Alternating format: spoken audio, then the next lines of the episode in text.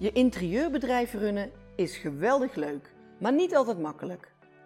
Ik ben Marigon, ik heb knetterveel ervaring als stylist en ontwerper. Ik ken de interieurbranche op mijn duimpje en ik laat je graag nieuwe invalshoeken zien voor waar jij als interieurprofessional tegenaan loopt. Ik krijg heel vaak te horen van interieurontwerpers: help, mijn klant is niet tevreden, wat moet ik nu doen? En misschien herken je zelf ook wel dat je bent vastgelopen en helemaal verstrikt bent geraakt in een advies. Want een goed interieuradviesgesprek houden, dat is veel lastiger dan je zou denken. Het is niet zomaar een gesprek tussen twee partijen waarbij jij als ontwerper een mooi plan maakt en klaar. Je moet eigenlijk horen wat de klant niet zegt. Letterlijk tussen de regels doorlezen. Want communicatie is iets van twee kanten en je bent er allebei 100% verantwoordelijk voor dat je elkaar begrijpt. En nu is het even misgegaan en je bent de weg kwijt. Vervelend, maar ook weer niet het eind van de wereld. Het is mij ook wel eens overkomen. Maar nu komt het er wel op aan dat je herpakt en de situatie naar de goede kant draait. En dat is echt heel goed mogelijk. Want als eerste analyseer je voor jezelf de situatie vanaf het moment dat jullie contact met elkaar kregen, tot nu. Waar voelde dat de communicatie stroever ging lopen? En waar escaleerde het? Had je dit gevoel al meteen bij de start? Of begonnen jullie heel prettig en open en is ergens halverwege de sfeer veranderd? En als er iets is dat je zelf beter had kunnen doen, benoem het dan. Je zult zien dat jezelf kwetsbaar opstellen in zo'n situatie echt wonderen doet. Maar ja, misschien heb je echt geen idee waar het misging en kwam de klacht van je klant hoog uit de hemel naar beneden vallen. En wat je nu het allerbeste kunt doen, is de situatie helder omschrijven. Leg uit dat je heel enthousiast aan het plan bent begonnen, maar dat nu blijkt dat zij niet tevreden zijn en je graag wil kijken hoe jullie hier samen uitkomen. En dan stel je één vraag. Een hele simpele. En die vraag is: hoe kan ik jullie op dit moment het allerbeste helpen? En dan ben je stil. Je gaat achteroverleunen en je wacht. Je wacht net zo lang totdat zij het woord nemen. En ja, dat is behoorlijk ongemakkelijk. Ga niet de stilte invullen. Ga niet allerlei dingen roepen. Ga gewoon wachten en laat ze er even over nadenken. En dit is meestal enorm verhelderend. En het zal je klant ook positief verrassen. De klant beschrijft zijn gevoel en jij kunt ondertussen nadenken wat je ervan vindt. En als je klant is uitgesproken, herhaal dan even wat ze zeiden. Dus als ik het goed begrijp, vinden jullie dat ik niet goed geluisterd heb naar jullie wensen. Of als ik het goed begrijp, vinden jullie dat ik niet goed snap welke stijl jullie mooi vinden. Of als ik goed naar jullie luister, vinden jullie dat ik niet voldoende rekening houd met puntje, puntje, puntje. En je zult merken dat de lucht dan voor een groot deel geklaard is omdat je een open gesprek met ze hebt met het doel om iets op te lossen. En ga dan afhankelijk van hun antwoord natuurlijk kijken hoe je het gaat oplossen. En heel misschien hebben ze er geen goed gevoel meer bij en zeggen ze: We zouden het liefste hier stoppen met onze samenwerking.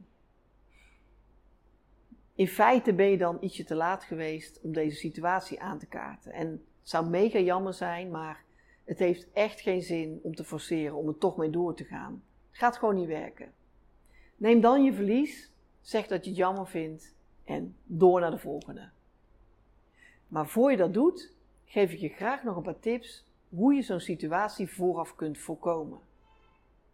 Als eerste, leg van tevoren heel transparant uit hoe je werkt, wat ze van jou kunnen verwachten en wat je van hen verwacht.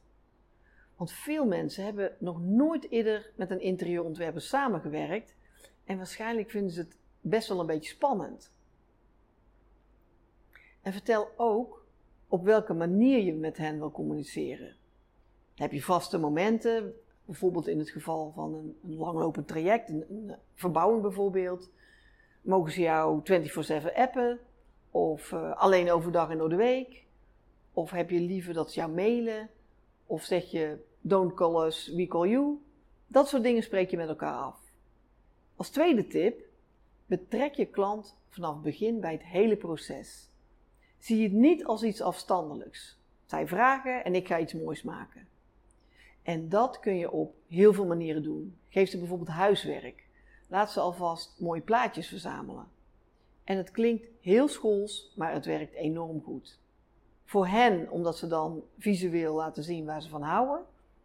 En voor jou, omdat een paar goede beelden al heel snel richting kunnen geven aan waar jij naartoe kunt werken met je ontwerp. Vraag wel door als ze jouw plaatjes en knipsels laten zien.